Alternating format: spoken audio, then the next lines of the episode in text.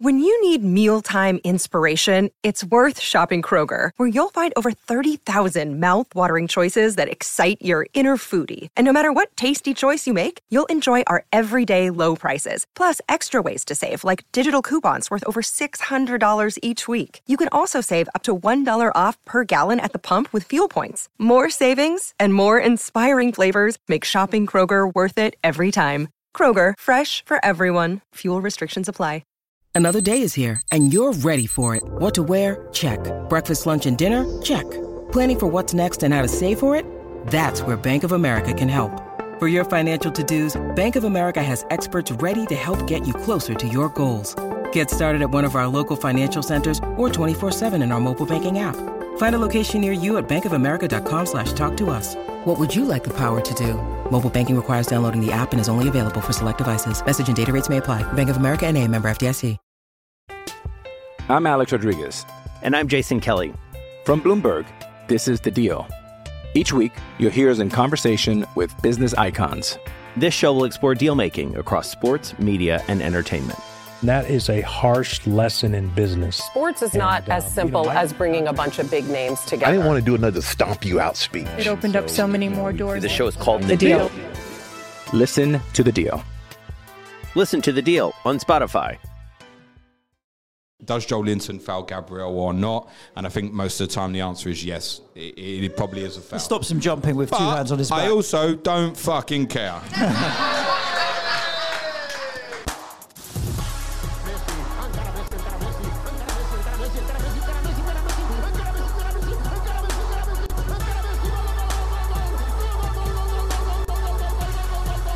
The Fantasy Football Show.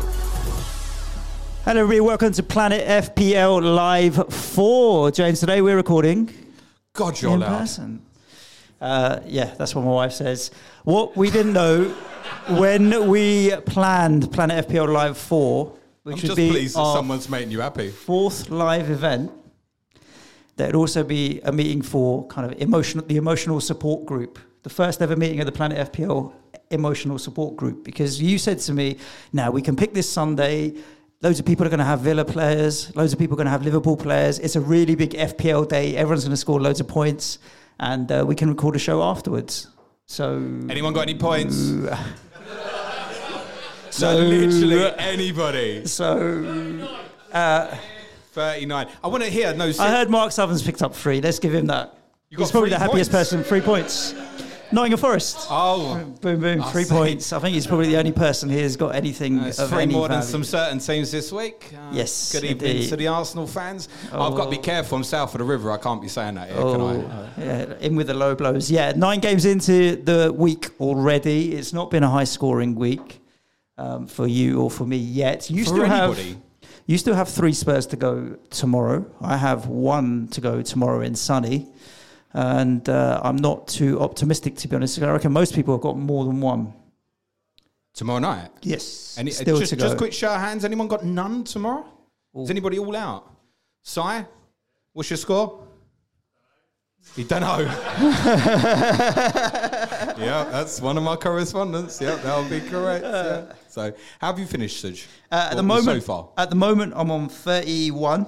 Yep. Which is actually it's a green arrow. I'm shocked. Who's got the party poppers? It's a green arrow. I had Bowen first bench though, so when you have a player from your own team who scores a goal and you first benched him, that's not good. I only made the one move, which was to sell Luis Diaz. I had 2 free transfers, so I had to make one move. Otherwise, I'm going to be burning a transfer. I thought, I really didn't know where to go from Luis Diaz, and I didn't want to take the risk of him not starting, which he didn't.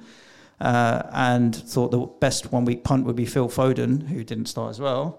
But both came on and scored. So in the end... you sold one player who scored for another player who sub and scored. Yeah, exactly that. Okay, cool. And now I've got Foden instead of Diaz. I don't feel any different either way. Just another 7.5 midfielder. Other than the fact City have got more difficult fixtures than Liverpool. Yeah, but City scored 6 yesterday. Liverpool struggled to draw with Luton today. So I'm happy having Foden in there. But I've still got 2 free transfers, and it's an ongoing problem where I don't have any difficulties in my team. So I'm not sure what I'm going to be doing next week. I think a lot are in that position. Like you probably would have rolled this week if you only had 1. Yeah, 100%. And that's what I think a lot of people ended up doing this week. Because this week, and I think particularly those obviously wildcarded in 10 will look great for 12. So I know that Mark was talking about that on Black Box. Like, I don't really know what I want to do in my team. And then you start thinking outside the box. Well, should I do something rogue for the sake of doing something rogue? So even like just fixing Lamptey, who's sitting there flagged and God knows when he's gone back. But I don't even want to do that because I don't even know what we talked about it. Like, what am I going to do? Buy Charlie Taylor or Lascelles, who might be the same problem. Plenty of people have had to go into their benches as well this week. I think we need to give a shout out to Nico. So I think he's got Kabore and Archer on the bench, I bet, hasn't he? No, he had Kabore. At one point, he had Kabore coming in for Shimikas. Oh. Kabore got an assist. Kabore had the clean sheet and the assist, and it looked like, okay, Shimikas is not going to come on. It would have been the auto sub of the game week, and obviously Shimikas came on and got a one-pointer, so no. But a lot of people were going deep into their benches. Oh, fireworks. Katy Perry's here. But where are you at with your week? 29, which somehow is a green arrow.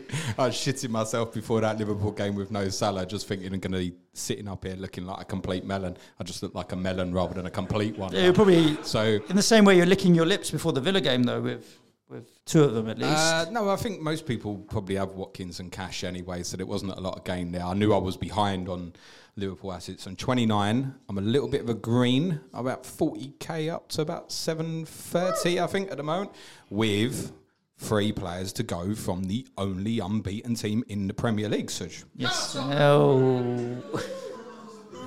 I can't even say anything. You're sitting top of the league. My team lost yesterday. You can't even... I'm not top of the league. I'm second.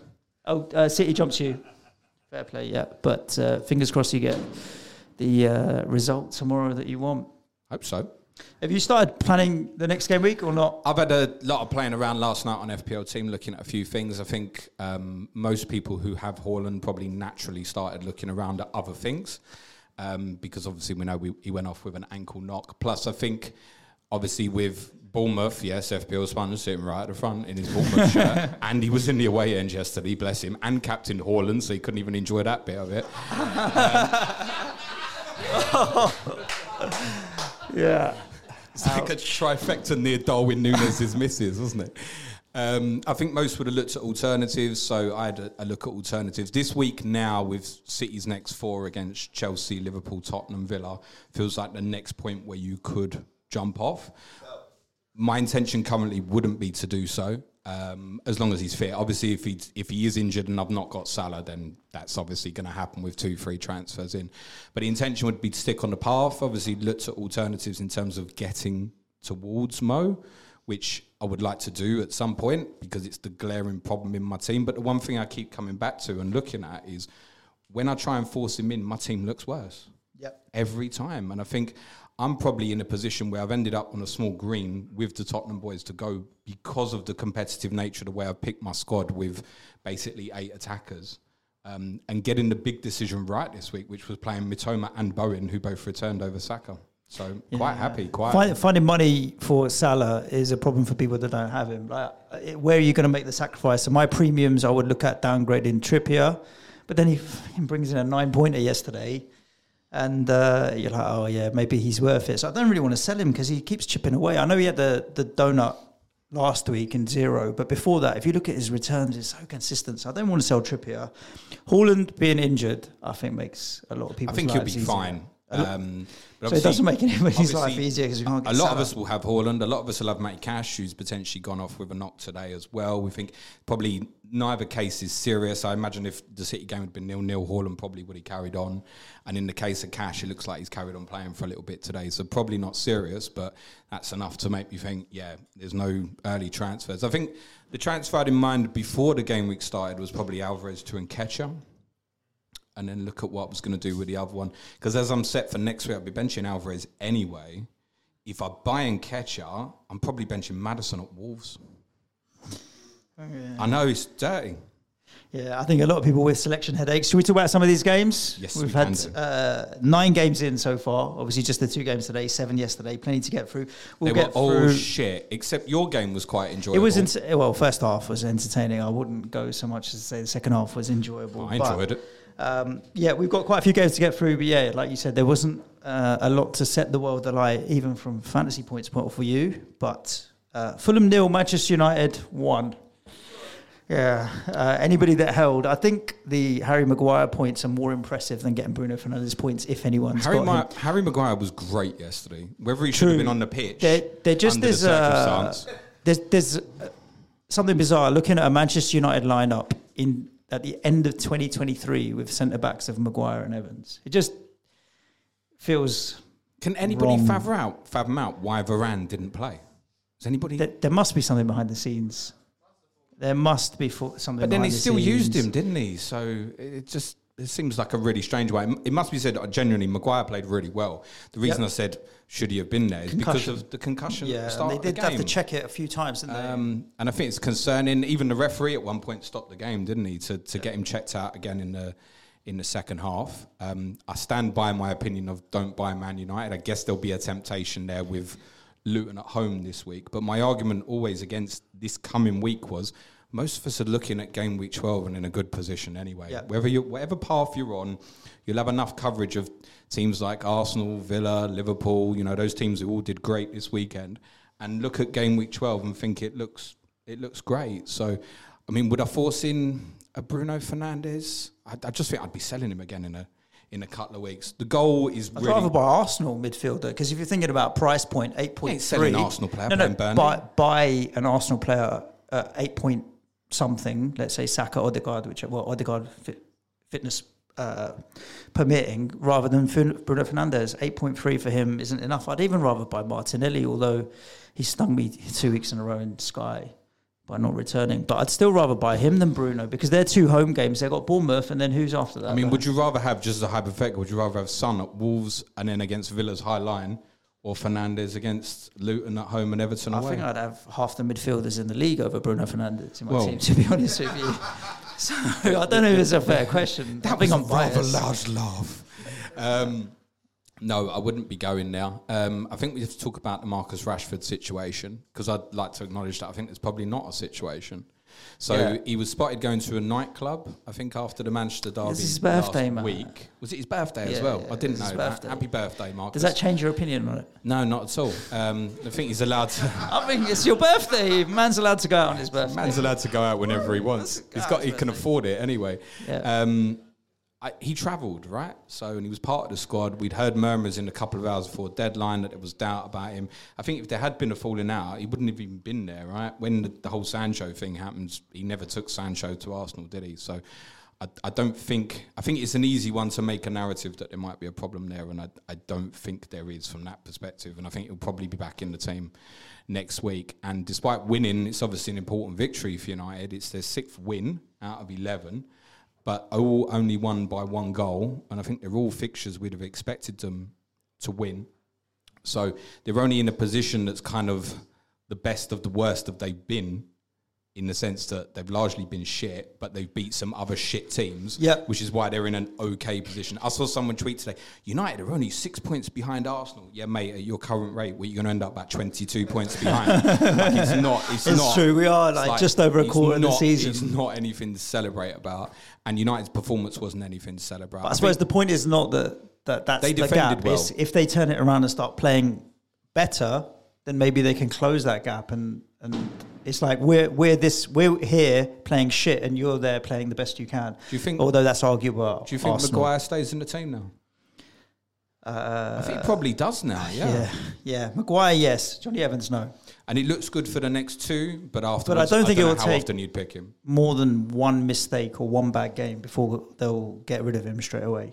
People will jump on him after just one mistake, man. Best player on the pitch by a distance was our old mate, João Paulinho, except it was absolutely his error, which was, as highlighted on Match of the Day last night by Martin Keown, about the 8th error in the move. He's got to clear his lines better than that. He had a couple of opportunities. It's a shame because he played really, really well. There is a couple of Fulham players, I think, actually to keep an eye on. I've got Tim Ream in mind a little bit, and he's 4.5. Anthony Robinson's cheaper, is like 4.4. But with Kene Tete coming back, I think I would have a little bit of concern about that. And I possibly want a defender for 13, 16 and 18. And Ream's got, it's Wolves at home 13, West Ham at home 16, Burnley at home 18. So if I did have to use him in those 3 weeks, I think Fulham could be considered. Many of you who watch some of my streams will know I keep mentioning Rodrigo Muniz a lot. Get the monies. I predicted the start. Finally got it. 4.4 forward. Went off the pitch crying, unfortunately, with injury. I don't know if that was just looking at Harry Maguire's mug for most of the game. But, yeah, went off injured, so we can't chase that one at the moment. But if he was fit, I think Jimenez and Carlos Vinicius have done so little that the opportunity was going to be there for him. And as I said, I think particularly whatever strategy you're on, they've got Burnley at home in 18. So I do think they're a team that won't stay far from our thinking. Yep. Let's talk about Brentford 3, West Ham 2. Oh, shit. Any Mbeumo. It's all right when you're sitting in a room with no one else that you can talk about it. When you're in a room full of... Any Mbeumo owners here? It must be some... Yeah, you're actually probably the unluckiest people this week. Yeah, the number of efforts. Outstanding. Yeah, his shooting boots. He just didn't have his shooting boots on because he had the number of shots that were just kind of foot or foot and a half past the post and didn't quite get it right. But, yeah, he was terrorising Emerson down the left. They're both kind of a lot of niggle against each other going both ways. Quite a lot of fouls between the two of them. But a game of two halves. I said to you before when we were in the morning, I was like, okay, have a guess at the possession stats in the first half. 65-35 in Brentford's favour, and West Ham are winning 2-1. Second half goes to 50-50 and we lose it 2-0. But the same thing against Arsenal in the Carabao Cup, 65-35 in their favour, and we won that game. Same against Brighton. This is weird. Like, this is now, if you want West Ham to win a game of football, we have to go in not wanting the football. So it's like if we, I can tell you, if we have more than 40% possession, we will lose the game, apart from the one game, which was Sheffield United. So Sheffield United, who are that serious, bad. Your fixture run, I've got you top over the next 7 on my FDR because the fixture run is good, bar the visit to, you know, who's unbeaten. Yeah, that's us. So should we be avoiding your assets then? We're not attacking. I think we'll score in any game. We can score goals in any game. I wouldn't touch it defensively. Like I've got Areola, and it's a bit of a problem. Like one clean sheet all season, which is Sheffield United. It's the penalty save against Chelsea has made his returns look much better, and his price as well. You can't disregard the fact that he was 4.0 and is now still only 4.2, which makes it kind of. Stomachable, but it's rubbish. Now, we haven't got clean sheets. But Zuma didn't play yesterday, so that doesn't help defensively. Yeah. And no Alvarez as well, so defensively it was a bit of a problem. That was it. I thought before the game, defence is the best form of attack. And once we were 2-1 up, if it had gone 3-1 and Antonio hadn't fluffed his lines or let the ball go to Benrahma or done what he did, I'm really... anti-Antonio. Suj has had enough of Mikel Antonio. It's always because we're in front of all these people. I don't want to call him out and be mean. I don't want to be mean to him. You clapped the booing of your own player, Shamil Galani. I'm calling you out. No, he's just not good enough right now. He's not good enough. Yeah, and I don't know a West Ham fan who thinks he is, and then you kind of wonder, well, what's the manager see that we don't see? What does he see that or know that we don't know? Because you can see it with your eyes each and every week. But Brentford will be super happy, right? They obviously come off the back of some difficult results recently to come back and win really well. And they were good in the second half. Like I think in the second half, we didn't have a chance. We didn't create anything. But Bowen is still gettable. Right? He, if you're talking about talisman, 60% of goals he's involved with at least. A couple of questions for you then. If you had to invest in one of the defensive players, Soufal's 4.6 and the other's 4.5, if you weren't on Areola, because I don't think you'd want to go double. If you had to invest in one of the defensive players. It's everything under consideration. Who's a 4.0 that you can play, put third bench?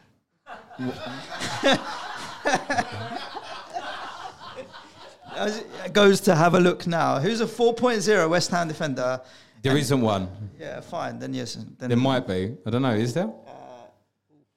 Excuse me. Wow, how fucked are you? No, there isn't one. Okay, that's boring. Ben Johnson, 4.4. Right. Cheap as you're going to get. But so you're saying don't go near West Ham? Yeah, defensively. Okay. Defensively, don't go near West Ham. Attacking, Bowen is clear talisman. Should many people here will own Areola. Should the people need to start thinking about it then? Surely not. If I go into game week 12, I've got money in the bank, 0.7, and I really don't want to fix anything anywhere else. I might just do it. Ditch him.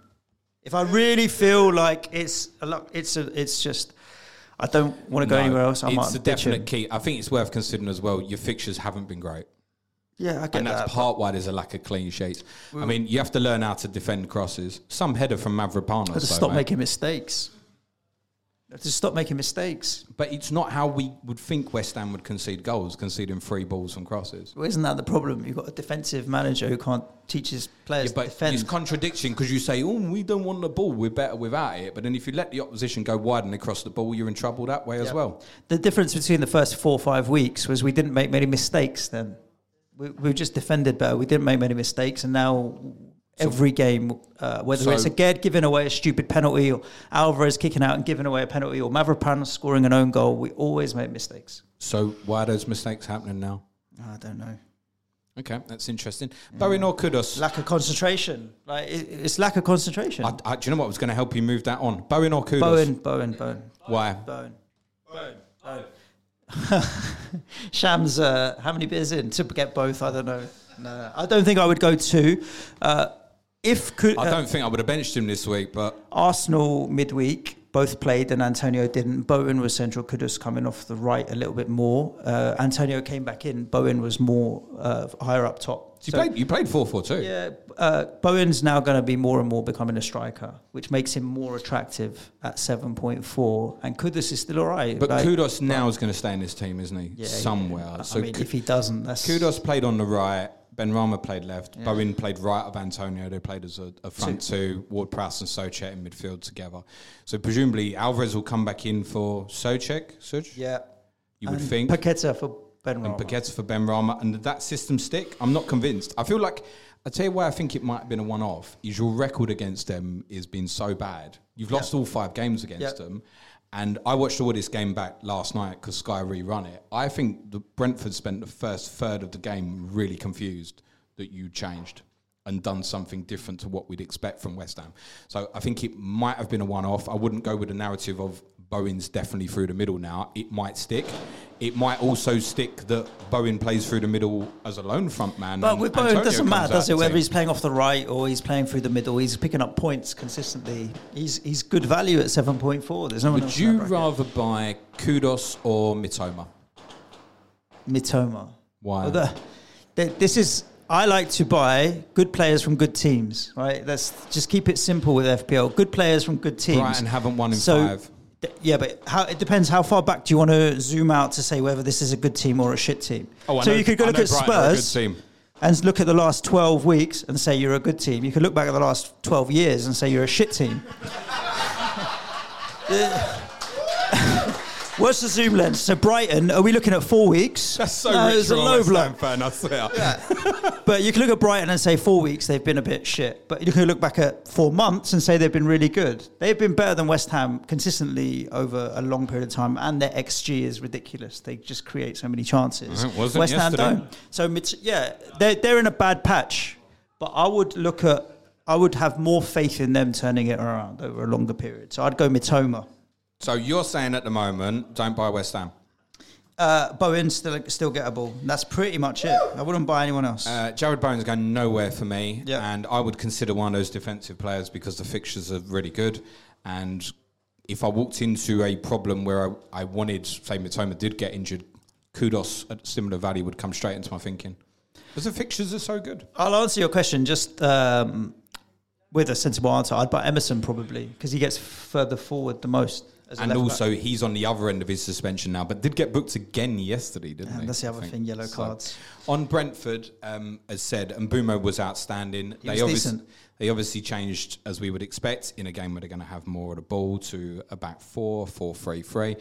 Neal Maupay scored for the first time since scoring against West Ham. I think it's 32 games ago or something stupid like that. Yeah, I think it's about 35 games. Wow. Yeah. 35 games and I think I'd still 14 months. I'd swap him for Antonio. Free transfer. You wouldn't. Maupay's cheap. He's 4.9, but probably won't play the next 2 because it's Liverpool away and Arsenal at home. I'd also have a consciousness about Aaron Hickey's got a hamstring injury. Thomas Frank said he'd probably be out till at least the new year, which on top of Rico Henry's issue leaves them without both their first choice fullbacks. What they did yesterday was cover it off with Vitaly Janelt played left back. That'll probably stick. In the tougher games, I think they'll go back five. Roslev will come back in. It does mean there's a couple of players potentially to keep an eye on further forward. I think Jensen will have more responsibility to go forward and cover, because Janelt is one that can break into the box. And on Onyeka, I think it was 4.9, Suj. He'll probably play that position regularly going forward now. If people are... I've had a look at a few plans recently, and it's like, shit, I'm 0.1 short of Palmer or Adingra. So you do start looking down a little bit more. He might be a player... once we hit 15, to maybe keep an eye on for a little bit. I'm Alex Rodriguez. And I'm Jason Kelly. From Bloomberg, this is The Deal. Each week, you'll hear us in conversation with business icons. This show will explore deal-making across sports, media, and entertainment. That is a harsh lesson in business. Sports is not as simple as bringing a bunch of big names together. I didn't want to do another stomp you out speech. It opened up so many more doors. The show is called The Deal. Listen to The Deal. Listen to The Deal on Spotify. So we're at Burnley 0, Crystal Palace 2. So that's, I think, 8 home defeats in a row in the Premier League for Burnley, dating back to last time they were in the Premier League, James. So not good for them. First promoted team to ever lose their first 6 at home. Yeah. I don't want to stick the boot into Burnley, but we've got to give Roy Hodgson a bit of credit as well. Where's Rory? Yes, okay. Mate. Well done, pal. Where's Steve-o? Sorry. So Burnley had, I think, 17 shots. Crystal Palace had 4. Yeah. And yet Palace had a higher XG. It's quality of chances. Quality of chances, yeah. Yep. Absolutely that. And for Burnley, unfortunately, we are in a cycle now where it is repetitive of defensive errors. We've got any Sky Fantasy managers in the house? Yeah. Jordan Bayer's back. He played at centre-back, so Alder Kill's out now instead. We don't know how long. Jordan Bayer's back. Lord Foster isn't talking about Sky. Jordan Bayer's back.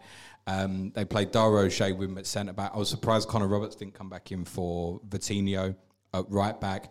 They'd missed Josh Cullen, who was suspended, so they played it a bit flatter in midfield. They played Amdouni behind Rodriguez because Lyle Foster's illness is not a short-term illness, apparently, and he's not going to be available for... the trip to the Emirates next week either.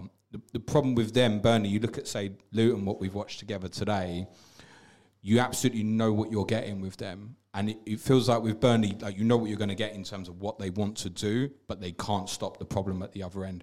If you had one of them two teams defending the lead, you trust Luton way more than Burnley. Yep. And arguably you trust Sheffield United more as well. So unless they stop what's happening at the back, which they're going to find difficult, then unfortunately they're going to continue to have bad results. So I was speaking to Neil Grover, our Bournemouth correspondent, earlier, and basically saying if Bournemouth fans started so badly, we'd probably all be sitting here thinking those 3 promoted teams are already dead. Yeah.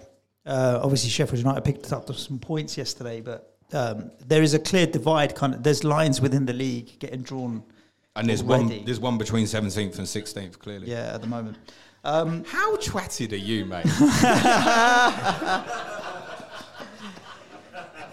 Palace, on the other hand. Film this geezer.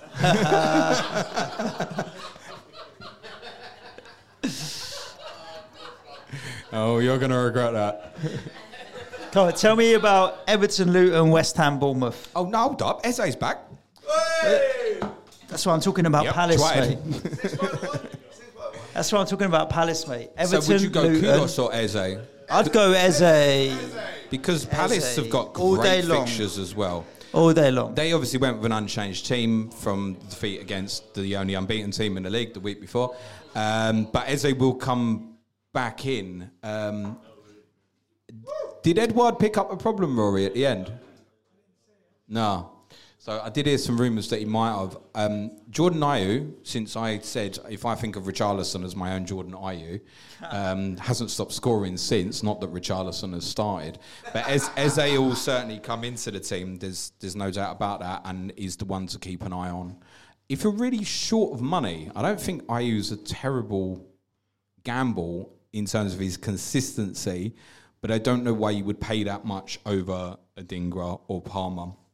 Sam Johnston, Gordon even is cheaper. Sam Johnston, absolutely coming clutch for me, mate. That's why I've got a green arrow. Yeah, a 7-pointer again. Nine points in the end. Yeah, that's annoying. He's been a saviour so far. The opinion's still the same on Gay Anderson. Pay for the cheaper one. It's absolutely how I feel. I don't think I ever contribute enough offensively to make me think it's worth the difference. Would go for Gay. Don't be getting excited about Tyreek Mitchell. Go on, Rory, shout it.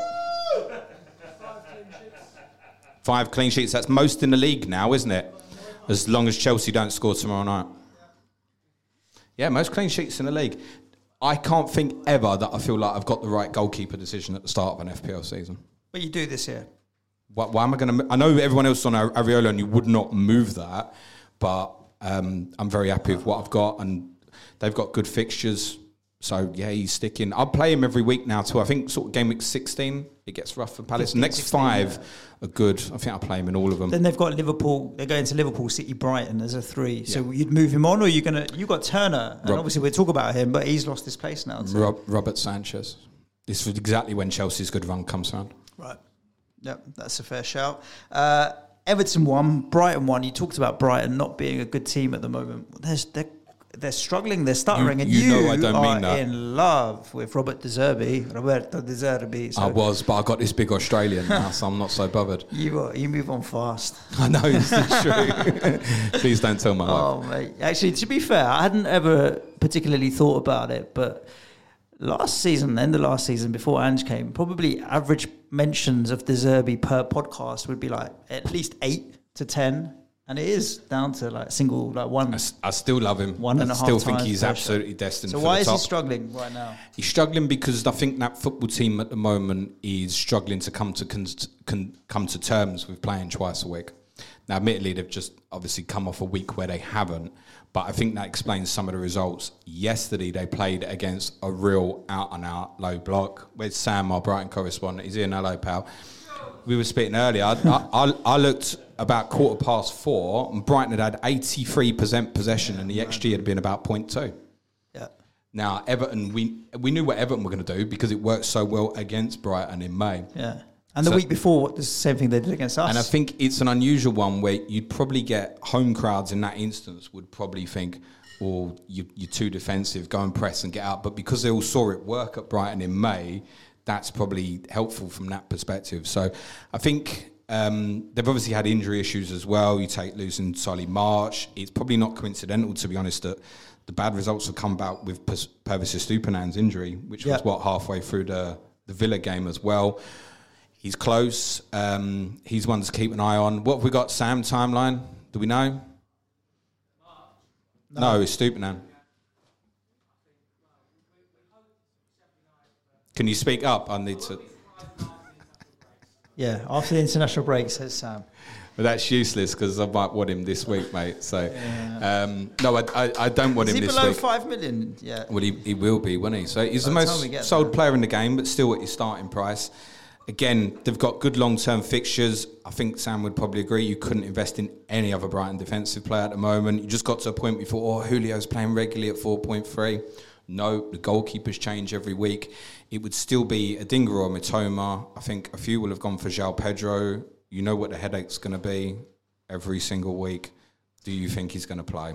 And you know the game, and you're definitely playing him this week because of the fixture. He's still at 20% ownership in the game. That's pretty incredible. Well, you know how many dead teams there are, don't you? Well, I think there's probably more than that. But it's answered that question. Not all of them are in the Patreon Zombie League, James. No, true.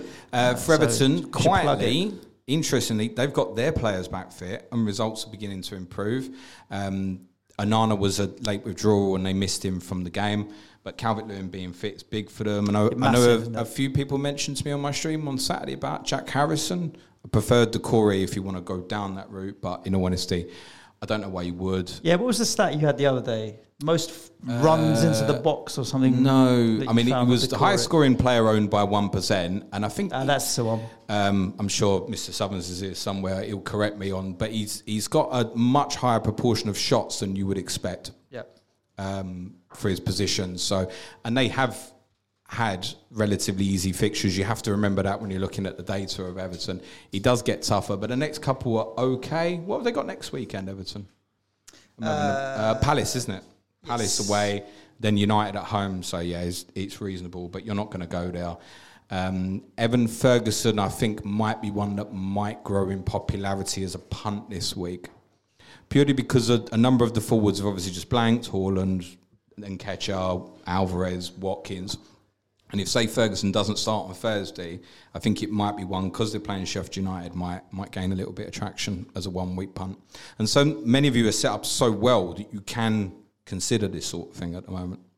Yeah, I'd still prefer maybe... It wouldn't be for a one-week punt, but I had more eyes on, from a forward transfer point of view, Darwin. Even though he was just frustrating as hell today.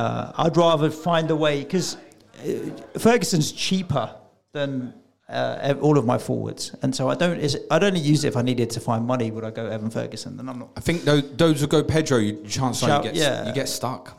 Yeah.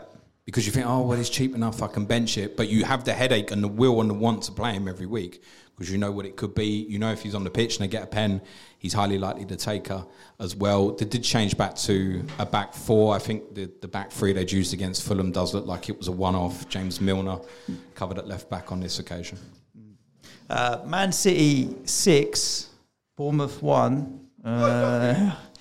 Yeah, we're talking about Doku. James, you owned them to about 2 weeks ago. That's got to be pain, surely. At least we didn't own Alvarez to go with the Haaland captaincy blank. Yeah, that's true. Okay. I had Foden as well, and he did kind of save. So many people saying, oh my God, has James still got Doku? And I'm thinking, why don't you fucking listen to me this week, man? Basically all you're doing is you're telling me you didn't listen to last week's podcast, and that just upsets me. I was watching our game, but I was checking the scores on the others, and it went from 0-0 to 3-0 in between my every 10-minute kind of check-in.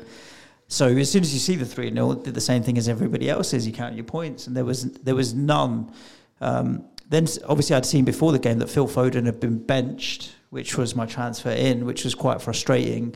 But by half-time, I then thought... At half-time, Bowen had scored and Foden hadn't started. So I was thinking, I'll keep Foden off the pitch because I'll get my Bowen points. But then he came on for Haaland at half-time. I thought, it's half an hour still plenty good. Now, and in reality... Do you know how many minutes there are in a half? Doku's 22 points should have been more, right? You can't... Giving that goal to Akanji... I mean, his shot's going wide. It is. No I get choice. It. It's Akanji's goal, but back. Yeah. To be honest, I'm surprised he didn't spend 10 minutes chatting for handball. Yeah. Mind you, it's City though, isn't it? So. Yeah. Oil money. I can't not think of Adam. I've got to get it out of the way. It's the best hit I've ever seen. Adam from above average and his minus -8. Shout out to them boys. They're live streaming about half 8 tonight. Great guys. Okay. Yeah, Adam's -8 is going to go down. Violin music. There's a lot of above average love. Love that. Yeah. Adam's -8 is going to go down in folklore. So he sold Trippier. Yes, nine points. Who else was the other midfielder? Doku. And who was the other player? Someone's going to. But he bought Shimikas. Foden and Szoboszlai, but obviously Ward-Prowse, thank you, but obviously Doku for the -8, and that's mad unlucky. I was messaging him this morning. I said I want to take the piss out of it because I would have done it. What's the net? I wouldn't have not sold him because I wouldn't have thought we'd have started. What's the net loss on that? Minus, yeah, something like that. So his net loss is more than most people in this room's. The total score. That is Adam. Shout out. I feel Love for the you, guy. Mate. I know he will take that in good spirit. Of course, man. This is a game. That's the main thing. Is you got to remember, right? Here's the thing. This is what happens. Yeah. Points equal. Buy. Shall I go and buy Doku now? Is anybody here think they're buying Doku? No, right, there you go. He's going to end up being the new Riyad Mahrez, isn't he? Where when he plays, he fucking tears it up, and all of us are just too shit scared that he's never going to get in the team. I owned him. I punted him in for the Forest and Wolves games, and obviously the Forest game got became a bit of a shambles because Rodri got sent off. Then Wolves obviously they had a bad day without Rodri. He ended up sticking for me. I made the decision to play him over Mitoma when they played Brighton. Remember what I said to you on the Monday, how has he only got 6 points out of that? Yep. So the capability of the player, not in doubt. But isn't that, these kind of middle tier Man City midfielders. So let's put the likes of Mahrez, Gundogan, Foden. Well, he was in... who? Doku. He's retired, mate, Hazard. Yeah. Doku, you own them, and because they're below that 8 million price point, if they get benched, you stomach it. But it's not the casual 6-pointer or 8-pointer that crops up every now and then. Once every 6 or 7 weeks, you get the 15, 20-pointer. And to capture that 15, 20-pointer, you either have to be super lucky with your timing, or you just get one in and stick them in and hold it and stomach it, knowing that eventually you'll feast off it. And they're all at that price point that actually, for a team like City, and they're that attacking, whether it's even Grealish, although he doesn't haul as much as the others, just buy him, stick him in, know that there's going to be plenty of twos, but when the big haul comes, you're laughing.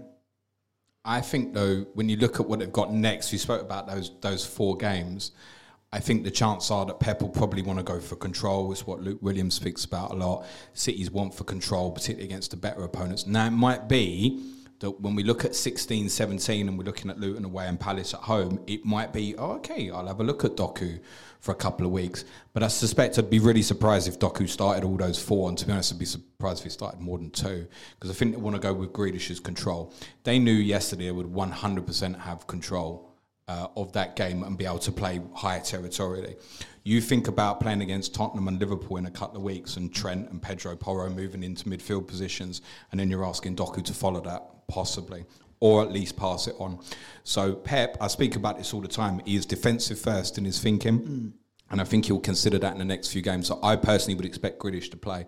What I would add as a caveat, though, is in that Brighton game, he held that touchline and he was always the outball. I spoke about him leaving 1v1 Milner and just take him on and burn him.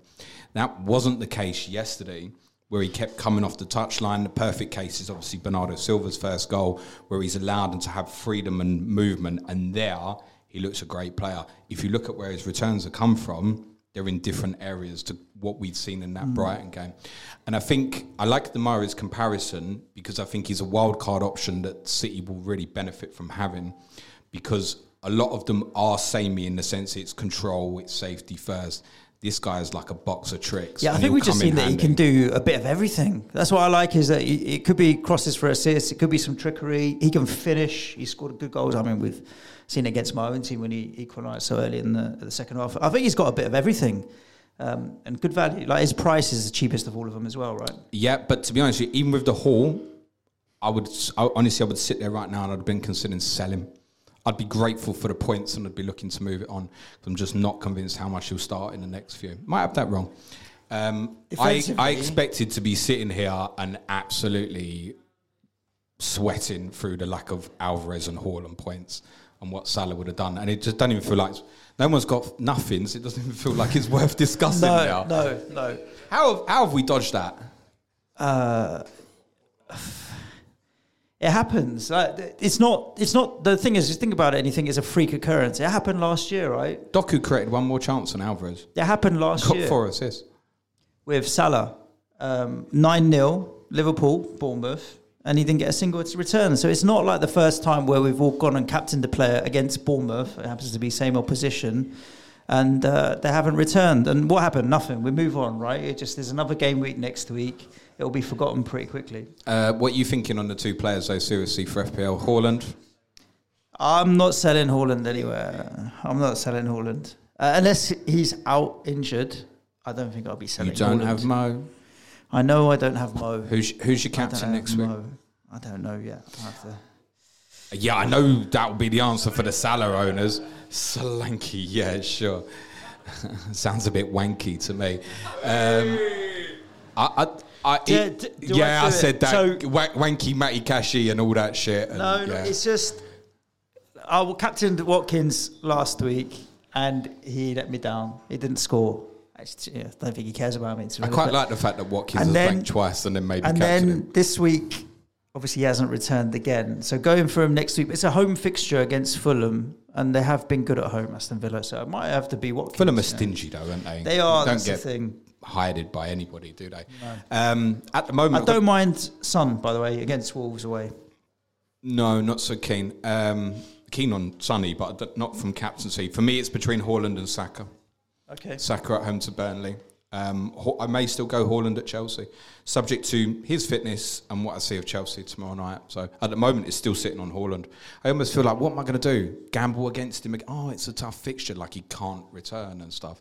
Like, he can. It's almost like I'm smacking. If I've taken this path of going just Haaland versus Salah, basically, and I've not really seen the benefits of it yet, it almost feels like I'm smacking my face going, wow, it's Chelsea. I don't want to captain him again this week. But, like, how's my confidence in Saka against Burnley, despite what I've said about Burnley, doesn't feel as strong as it felt about Saka versus Sheffield United a couple of weeks ago. Go Bowen. How have I gone? Go Saka, Bowen at home to West Ham. Saka against Sheffield United scored 5. Yeah. Haaland against Bournemouth scored 6. I've got 1 assist. And the only person who thinks I should have got that assist is Mark Summers. Bowen at home to Nottingham Forest? Not for captain. But Sham. Look at this guy. Avoid West Ham, captain my player. Make your mind up. Go on. If you do it, I'll do it. This is on air. Oh, yeah, true. Yeah, I don't own Saka, so for me, I'll get 0 chances for an entire season to captain a West Ham player. Alvarez, what you thinking? As an alternative, only if we know Haaland isn't going to play, but we won't know that, so probably not. It's probably the most... I'm going to wait. I think let's get the Champions League games out of the way and fitness doubts and stuff. But, yeah, I think I might go to Nketiah. I think it does give me a headache moving forward, but I just think Burnley at home, exactly what's been said and stuff. And to be honest, once I put him in, he becomes a candidate, I think. I read a stat, and I don't know if it's true. I didn't check it out because I'm useless. Where'd you read it? On Daily Star? On the... Viz. Go on. When I was looking for the dodgy streams at 3 o'clock yesterday as well, sorry. Are we talking about football still? Yeah, we're talking about football, yeah. Just checking. Hopefully, maybe. I've read he hasn't scored away from home for a year, I saw. Saka? Nketiah. Oh, Nketiah. Okay. Now, that don't matter. It's coming Saturday. Would that be league goals? But... do you have possibly a correspondent? Any Arsenal fans? Got? Oh, yeah, Pritchard's here. Go on, Pritchard.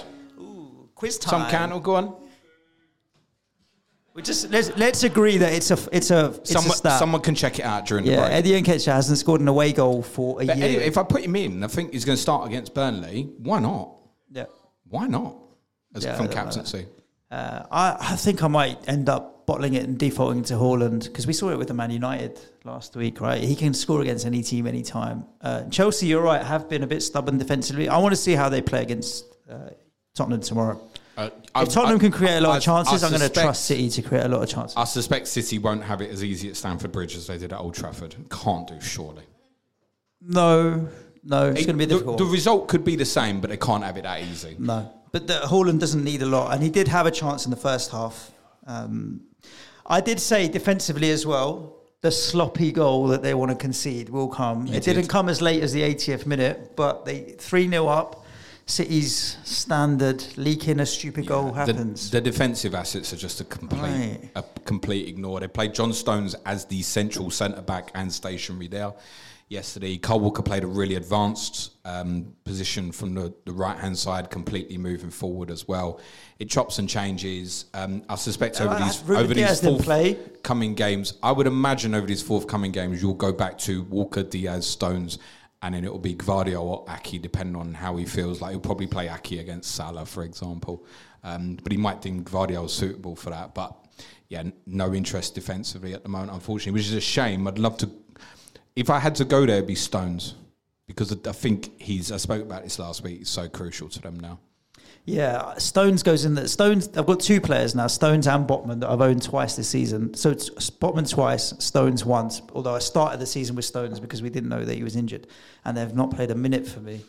And outside of that, they've started picking up points.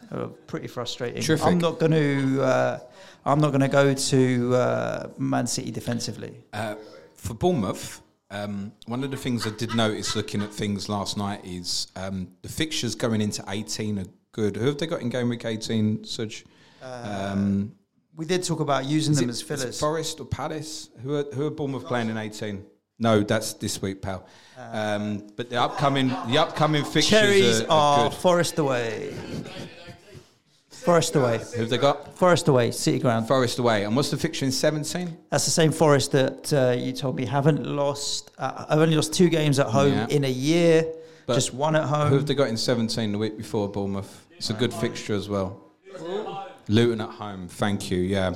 So it might land there, and you look at someone like him and think, oh, yeah, that's a two-week punt possibly, for example, Dominic Solanke. Yeah. I'm concerned the Bournemouth fan who's drunk in front of me says no. I'm concerned. Yeah, some of us are wild carding them, mate. Yes, I'm not interested. Alex Scott is obviously... as Neil's there, who's less drunk, our Bournemouth correspondent, he's a blow. On top, we know Adams is out now till February as well. They obviously played basically 5-4-1 yesterday, Neil. Yeah, sat in, and once it went 1-0, game's done and stuff. Judging Bournemouth on yesterday is irrelevant. It's not important. It's the fixtures coming up. But those midfield injuries, I think, are pretty concerning because it doesn't allow Iriola to do the things that he wanted to do with the team. So... you're in difficulty, and I'm not telling you anything you don't know at the moment, unfortunately. Good. James, we are halfway through the games. We're going to take a short break here because being in a room full of people that have been drinking alcohol, you know, everybody needs to maybe use the bathroom and take a break. Or actually go back to the bar and top up your glasses. Don't forget, it's 20% off. Cheers, 8 guys. O'clock, 15 minutes. We're going to come back. Cheers, mate.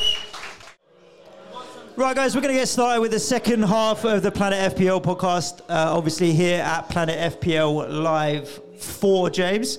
We have 4 more games left to review, after which we're going to maybe get some time to squeeze in some questions. We have a roving microphone, which will go around to everybody, so you can ask your questions, and it will be hopefully picked up on the speakers as well. Just a shout-out to everybody that's come out to support Planet FPL Live 4 as well before we enter the games. So many of you come out today. We've had the whole floor of the pub packed out. There are definitely a few people that we want to thank. But firstly, everybody that's come and bought a ticket and supported it. All of the proceeds are going to Game Week 39, which we've been happy to support for the last 2 years. We're going to be doubling the amount.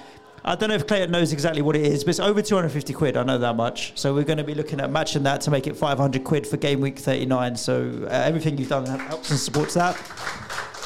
We should thank the venue, James. Very much so, sorted. Yeah. It's all the staff here at the Thirsty Bear. Burgers have been decent. And also, the reason we're using this venue is FPL Meets.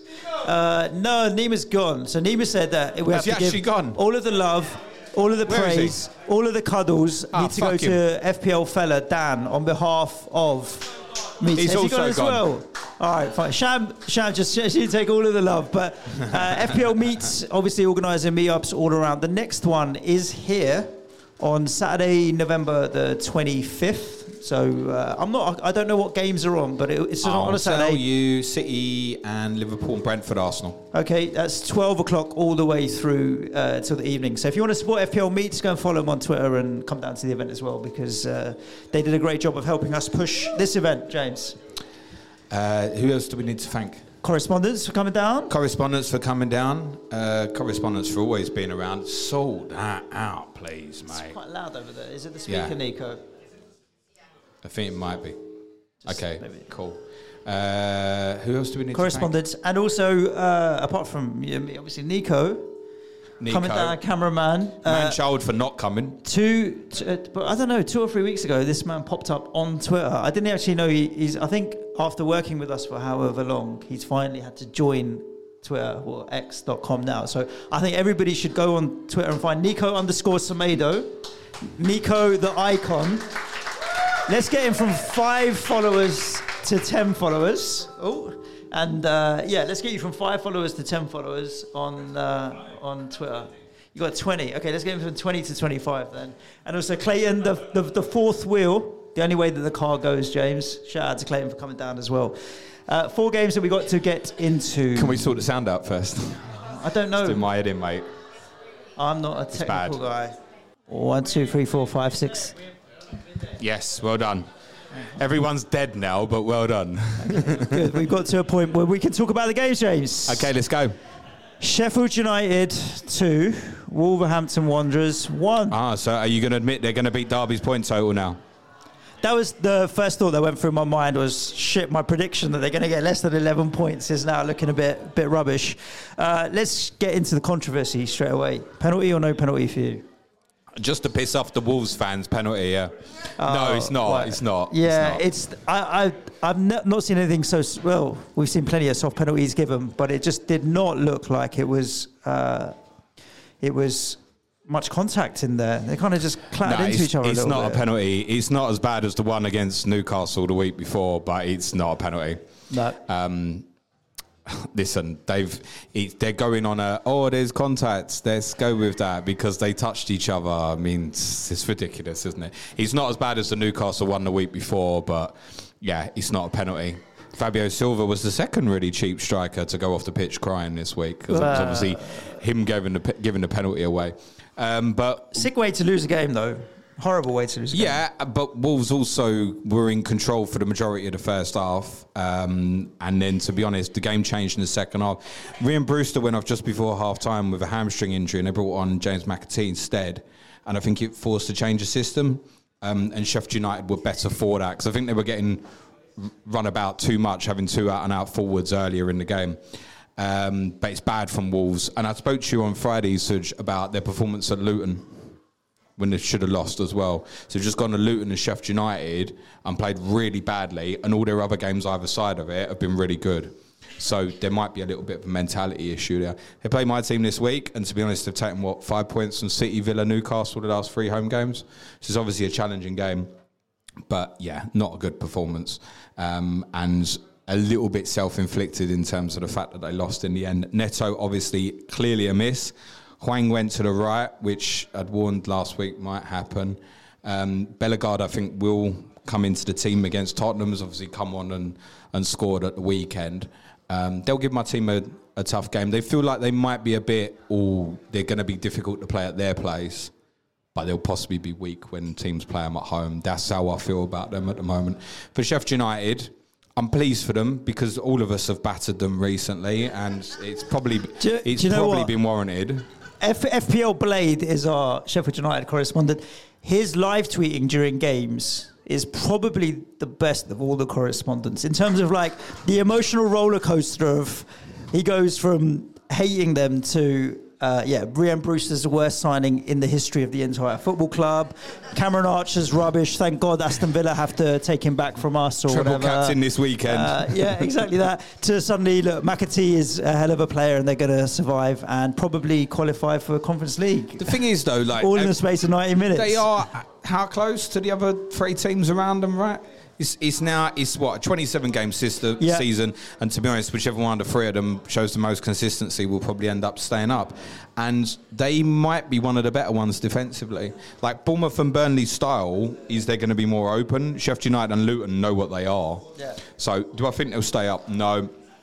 Tomo is on COTC this week. Okay, which is good timing. You can ask. We know Tomo knows we love him, but this is yesterday was Brewster's officially the worst signing ever. Sack Heckingbottom at half-time. Archer is on his heels, not anticipating anything. You won't see a worse Premier League game this season than this one ever. To, wow, what a finish from Archer. love football with the vomiting money emoji repeatedly. We've won a fucking game. Capitals, the Blades. So the roller coaster of it continues. But I think he'd rather be in it and feeling the emotions than, not. He knows what they are this year. Exactly. And they're probably not going to be good enough, but they're in contention. He's on COTC with Sam, who's pissing himself laughing at the back, presumably because he thinks, we got to win this one after 5 games without winning the road. That'll be out for you on Thursday. Yep. Controversial decision in that Sheffield United game. There was another controversial decision in the evening game, James. Is it? Yeah. I think there's a very clear... how you feel about that decision, you can still learn a lot about somebody, either from who they own in FPL or where their allegiances lie from a Premier League point of view very, very clearly. But, Newcastle 1, Arsenal 0, and that doesn't change regardless of what we want to think of the controversies, right? The result is the result. Oh, yeah. We're going to do it. We're going to talk about the controversial goal and get it out the way. For me, the ball, you can't say conclusively went out or didn't. The foul was a foul because it's two hands on his back, and I don't think the offside was offside. But again, I don't know. So I would have not given the goal near enough it, yeah, for one out of the three, which is the foul. Yeah, the ball looks out. I think where Arsenal are unlucky is where you can't prove that the ball goes out, which is why they have to stay with it. But what I would say is 9 times out of 10, the linesman will put their flag up because to the naked eye, it looks like it's out. So invariably, the game would normally stop there. Now, Arsenal were silly in the fact they haven't reacted properly. From there, I think Gabriel tries to head the ball backwards, but yes, there are two hands from Joel Linton leaning onto him, so I certainly think normally that would be a foul. The offside you can't give because literally it's inconclusive. Yep. So it comes down to, does Joel Linton foul Gabriel or not? And I think most of the time the answer is yes. It probably is a foul. It stops him jumping with two hands on his back. I also don't fucking care. Before we get on to the tactics of the game, and while we're talking about refereeing, obviously the yellow cards and the tone of the game was questioned. Bruno Guimaraes questioned again as well. Bruno Guimaraes particularly was very lucky not to be sent off. He's front of mine because I remember the bad tackle he made in our game as well. So he seems to be getting away with it a little bit at the moment. It all seems to start from Havertz's tackle, which was... I mean, the way he lunged in, he was also lucky. It's an orange in itself. Although quite clever, because he managed to get 3 Newcastle players booked for dissent, which is probably his best contribution so far in an Arsenal shirt. Although, in fairness, and Clayton, I think, would agree with this, he was better as the right-sided 8 than the left yesterday. Might be coincident, I don't know. But at the same time, Odegaard was missed. I felt like you were telling him rather than asking him. You know, am I right or wrong? Oh. That's how I know that, because I read his tweet. Okay. I also watched the game. It felt quite attritional. It was, I think Claire summed it up. I quite enjoyed it in the sense that they were knocking 10 bells out of each other. It's like, yeah, go on then. But and it was two teams I think were more concerned about not losing than winning. The reality is Arteta can sit there in his press conference and moan all he likes. His team didn't do enough. From 1-0, it never looked like Arsenal were going to score. And never really liked scoring before that. That said, other than the goal, Newcastle never particularly liked scoring either. It looked like what I said I thought it would be all week, so it's 0-0. Yep. And I think these two are probably, to relate it back to FPL, these are the two teams I think you can trust most defensively in the league throughout, pound for pound. So... those on trips, it's interesting. I keep hearing trips owners saying they're thinking of selling, and I keep hearing non-trip owners saying they're thinking of buying. That's right. What I keep hearing. It's like, I've got him, I might sell him. I haven't got him, I need to get him. I've got him, I'm going to keep him. So, yeah, I think it's that. For fear. I think it's that. But for me to go and invest, I'm still not sure over this kind of short window period if I might be better off just going with share at a couple of million cheaper. Can't go for Dan Burn at the moment. I've said to you last week about with Lascelles, like great at 4.0, but if he's not available for game week 18, it's bad. Pointless. Doesn't help. It's bad you. For yeah, me yeah, under my strategy. Might not be for you, but for me under my strategy, looking to wildcard after that, I'm going to need it. So it might be that it's Fabian Schär is the next defensive move that I make. Gabriel owners should stick. No one's going to sell their Arsenal players this week. I think Saka and Kesha... I don't feel FOMO of missing out on an Arsenal midfielder at the moment. Maybe because I got away with it last week where they scored 5 and I didn't own any and none of them returned anyway. I would still want definitely Bukayo Saka in the team this week with Burnley. I'd rather, yeah. Against I don't Charlie Taylor. He'll turn him inside out, mate. What do you think of the manager's comments after the game? I'm going to read them to you. Oh, go on, make me laugh. Word for word. In fact, let's let the audience laugh. Go. Let's go for it. I'm going to read them out and then I'm interested in your thoughts. This is obviously such a prick. This is obviously Arteta, yeah? They are trying to make the best decisions. We need to understand that mistakes sometimes happen. That's Arteta. He says the match officials deserve support in situations that errors occur. That's after Tottenham Liverpool. Oh, hang on. That was the Diaz offside incident straight away afterwards. Yeah. So when it suits, right? Yeah, exactly. My best bit in the press conference yesterday... I understand the raw emotion, though. Don't get me wrong. I'm not calling him out for having double standards. Yeah, I get that. But to be honest, going to say even the TV interview I get, but then to process for the press conference, he's had longer. He goes in and he gets asked twice, which one of the 3 decisions did you think was the reason why the goal shouldn't stand? He just refuses to answer it. He just keeps going, it's a disgrace, it's a scandal and all that. Literally, just do what most of you agreed with and go, it's probably a foul on Gabriel. And that's it. Or even if he'd said then went all of them.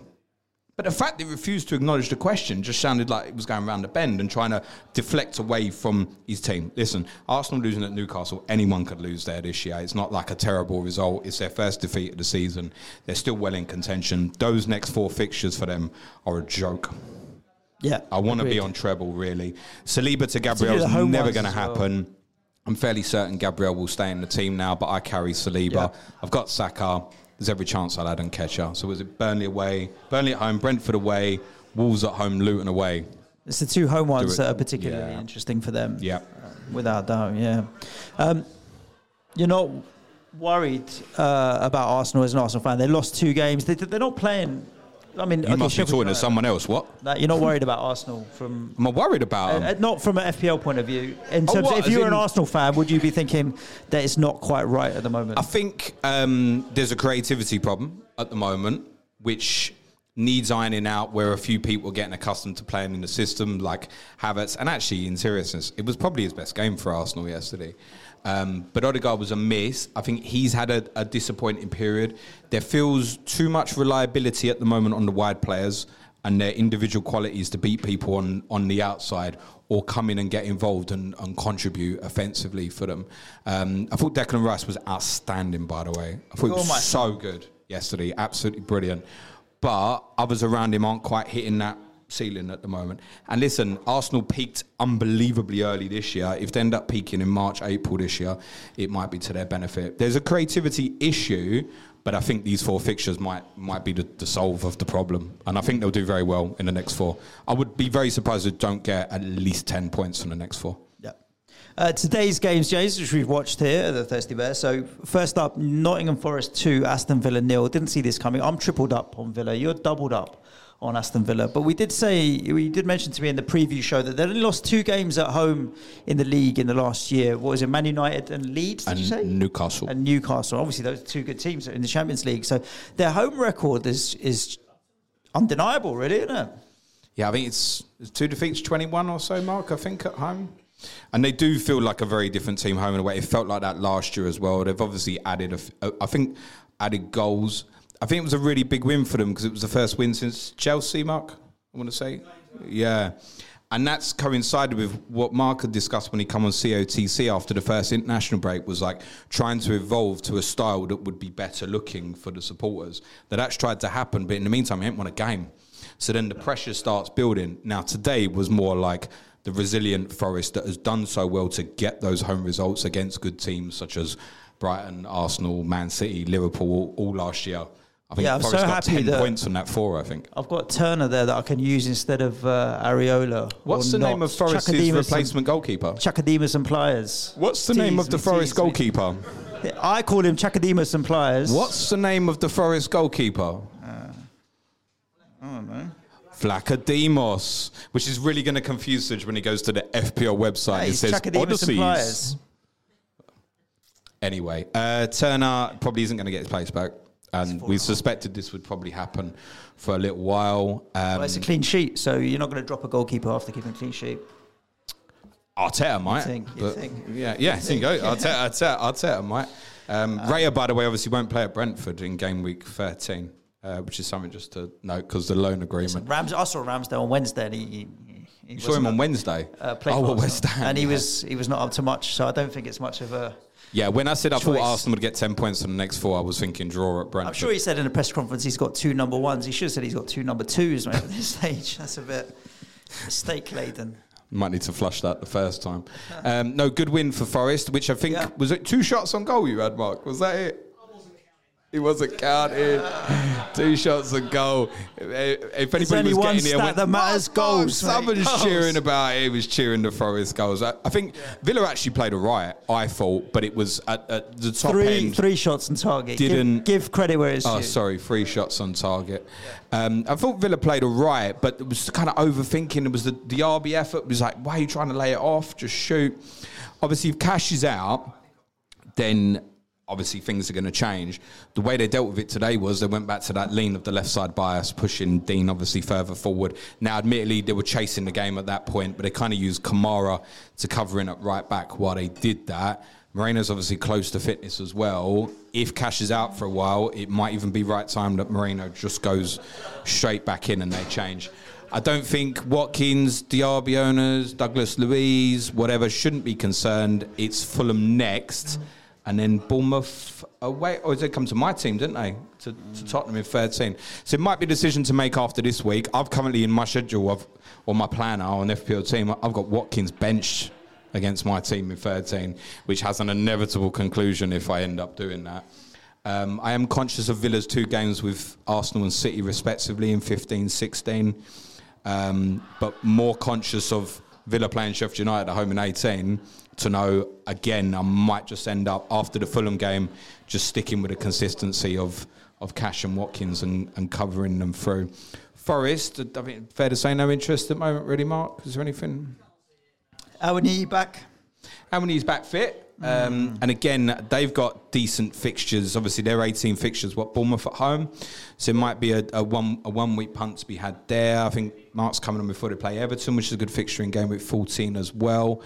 Toffolo, I thought, played really well today, actually, Mark. And I think that defensively, he's been a bit of a problem. He might continue now at left back, but I cannot make the case, really, to get involved with them offensively. Clay, so have you still got Gibbs White, mate? Yeah. Fucking hell. Yeah. It was the... You know, there were... listeners won't have... they might have caught that on the microphone, maybe we'll get it on the camera, but it wasn't the... Just the yes. It was the joy of Yama, like I own Morgan Gibbs White, and I'm proud. And I'm proud. It was just the joy in your voice that said, yes, I do. Clayton sold up, man. It's not something to be proud of. He's got 2 attacking returns and they're against Manchester United. That doesn't even count. Yeah, get rid, move that on. Good win for Forest though, and they're obviously comfortably clear of that bottom four at the moment. The injury news on Cash, I think, is obviously important. I think because of the 2 blanks, Watkins is probably not the captaincy option next week that he was last week, and Fulham are obviously a much better defensive outfit than Luton in any case. Yep. Last but not least, Luton won, Liverpool won. The cheering here when Luton scored was absolutely great. But that's because there's nothing against Liverpool. I know we've got a few Liverpool fans here. Everybody loves the underdog story. Yeah, and actually, if you've watched the 4 live games this weekend, I can't think of a weekend where I've watched 4 less entertaining Premier League games as a collective. I mean that seriously. Greatest league in the world. None of them were terrible, but none of them were great either. No. But in Liverpool that moment, you thought that's the moment of the weekend. I think Adam Pritchard was saying to me when Luton scored, is this the biggest Premier League shock of all time if they'd have held on? Bedfordshire Massive. People that don't know.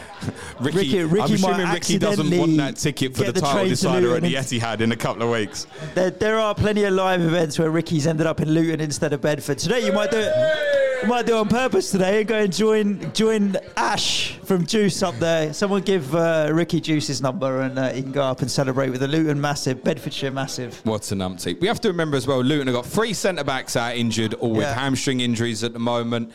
They had moments in the game. Now, Liverpool obviously had a lot of efforts, of which Darwin Núñez, I don't know how many teams he's outshot this weekend, but it's probably a few, I should imagine. Palace won 2-0 and Darwin Núñez had more than double the shots of Crystal Palace. That moment with the miss, where we actually had Nico. We've got a faller. Oh, mate. Yeah, so when we do this again, we might have to do it a little bit earlier. 7 shots, Darwin Núñez. 3 9? On top. 7. 3 on top. You're 9. 9. 9 shots! Okay, if you include the blocked one. So I was going on target, off target. 3 on target. You had 9 shots overall. Howie's not scored. And Salah obviously would have had the assist for the open goal that he's missed, going to be one of the misses of the season, if not the. I think Salah's going for goal. Does anyone don't think Salah was heading for goal? So He's ended up with a lucky assist, and then Nunes has missed it as well. Otherwise, Salah didn't look like returning today, to be honest. I don't think that's anything that Salah owners should be concerned about. I thought Ryan Gravenberch played quite well during the second half. But I think what's interesting about it is, obviously, Tsimikas is probably the headline one in the end, didn't start. And he played Joe Gomez. And obviously, I think we were all speculating, he played Joe Gomez because of the aerial, right?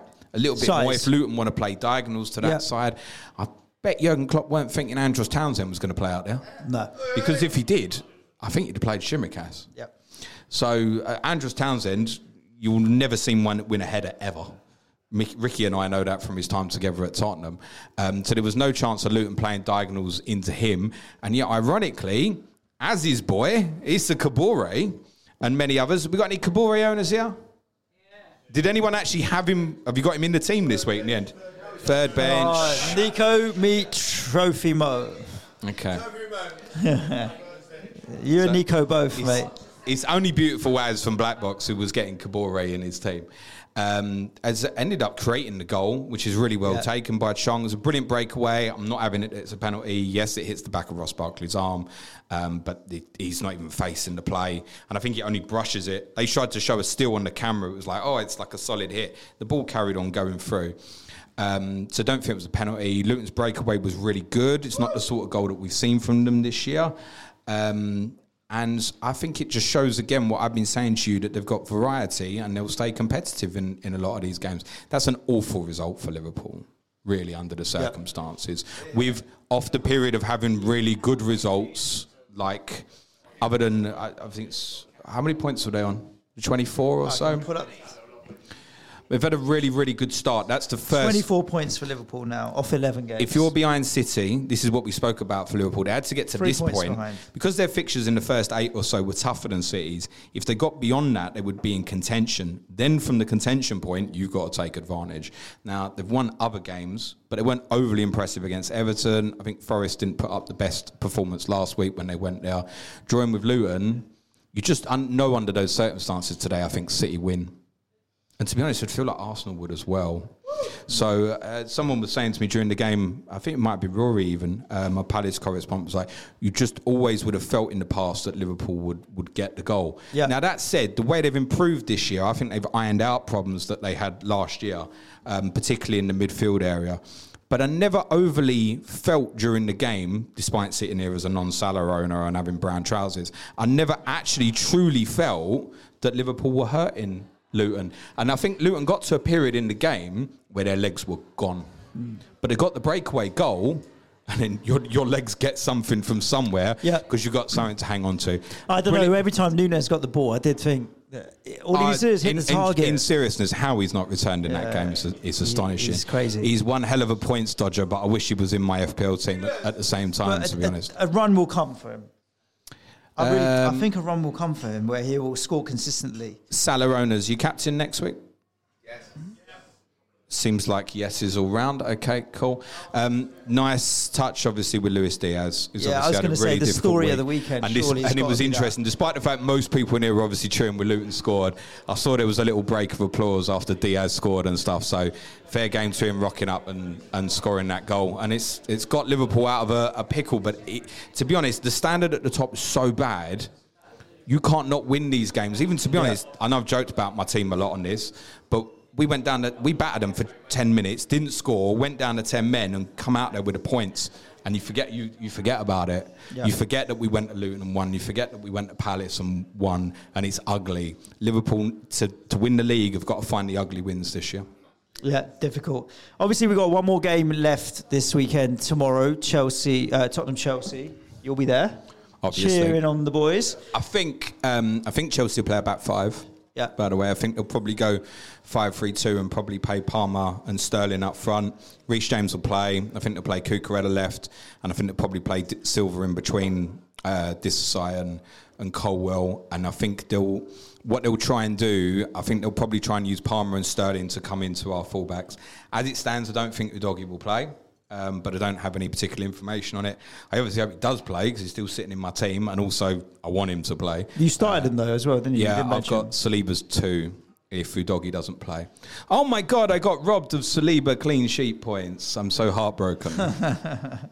Yeah, I've got it down as still a 3-1 home win for Spurs. You predicted 1-0, didn't you? I've said, same with Newcastle, Arsenal, Tottenham, Chelsea, said all week. I think those two games will be low scoring. And to be honest, I don't think it'll be a thriller tomorrow night from a neutral perspective. So that's not to say you can go to the garden centre, by the way. It's cold and it's late. Watch it. Yeah, I don't think we'll get beat. Lovely jubbly. Good. That is a wrap of the games, James. We usually will give a plug of... we've got time for some questions as well. We've got what? We've got time for a couple of questions. Before we do, I'm going to ask you a question that I ask you on the show every week. And I actually have no idea this week what you're going to say. But what is... Do we have a schedule this week? Is it dependent on... literally, I was talking to Tom Candle outside from Who Got the Assist, and I was like, I don't know what the schedule is this week. Oh, I'll do a stream. That fixes it. So I think I'm... mind you, we're going to do this Q&A. We are. We're doing this Q&A? Yeah. We'll put this Q&A out on Tuesday that we're going to do with the audience here. Wednesday, Sky Fantasy. Thursday, Clash of Correspondents with Sam Murray at the back and Ben Tomo Thompson, Brighton, Sheffield United. Friday will be not the deadline stream. No deadline stream this week because I will be in Wolverhampton on Saturday lunchtime. Yes. Watching, hopefully, still the only unbeaten team in the Premier League. Our Patreon podcast this week, our Q&A on Monday. Tuesday, Clayton be with me for the UCL Fantasy Match Day 4 preview. Tottenham on Wednesday, where we do a deep dive into West Ham being shit and Tottenham's game against Chelsea. For Thursday, real. Money and Football on Dejvon Chansiri, the chairman of Sheffield Wednesday, who's said in that football club very much up the river at the moment. And Friday will be our Game Week 12 preview show. If you want to support the show, it's www.patreon.com/Planet FPL. Can I just get a cheer from anyone in here who's a Planet FPL patron? Yeah. Oh. Can I get a cheer from anyone in here who's not? Wankers.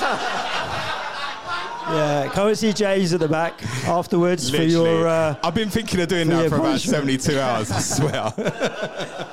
To wrap, we've got time for probably two questions, James, I would say, before we wrap. And then we're going to take a short break for 15 minutes and we're going to come back and do a half an hour kind of sort of however long it goes Q&A. And you lot need to start thinking your questions, by the way. And that's why I'm telling you to start questions. But we got one first up.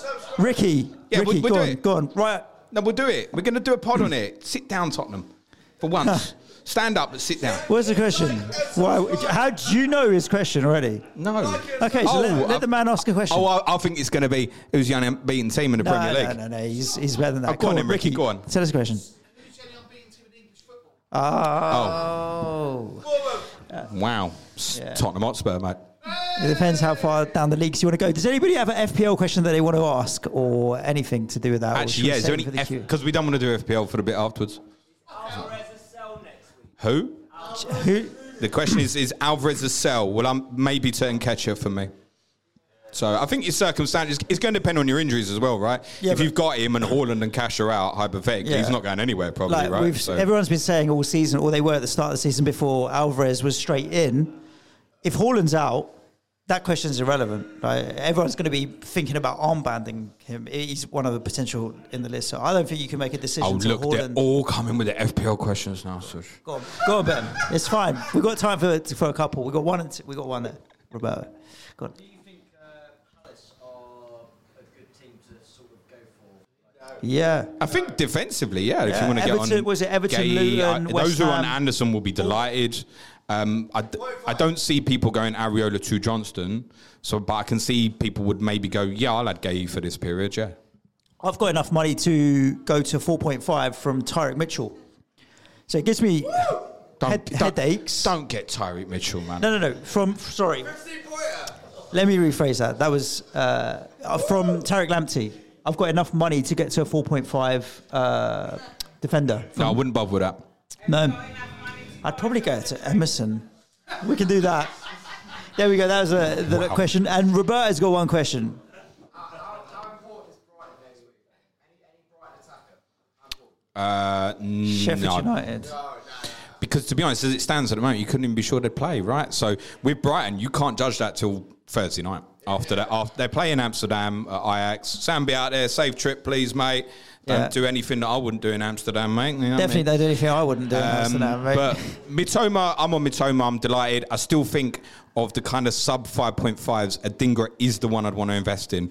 But any investment in Brighton really can't be till Friday. Yeah. More than any other team. Like I think like if you wanted to go early on and catch up, you know the kind of risk. But as it stands, there's no reason to think you wouldn't play against Burnley. With the Burnley guys, the Brighton guys, sorry, the information Thursday just feels too important.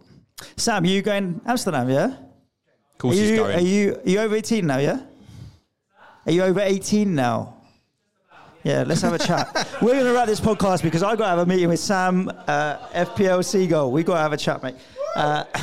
Was there any actual decent Twitter ones? Or you giving up on them? Hang on a second. We're getting to the end of the show, and now you tell me that you put a tweet out for questions. Of course I always do. I didn't even know you had a tweet out for questions. So if we run out of questions in the Q&A show that we do, which is for the Tuesday, we'll use those questions fun. Then. Everybody Super. That's here, thank you so much for coming in and supporting the show. Honestly. It's the best part. We love you! Being able to do it live and meet people face to face, obviously, way better than anything else. There's every chance that the audio is absolutely shite, and it means that you're gonna. This is an exclusive because no one else will ever be able to listen to what happened tonight. But other than that, it just leaves me to say, stay safe. Ciao for now. Thanks everyone. Be nice to each other. Play your way. Cue music, please, man child. The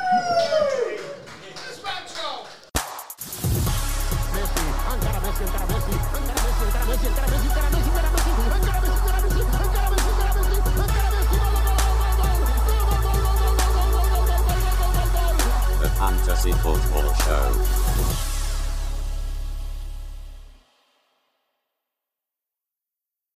Sports Social Podcast Network.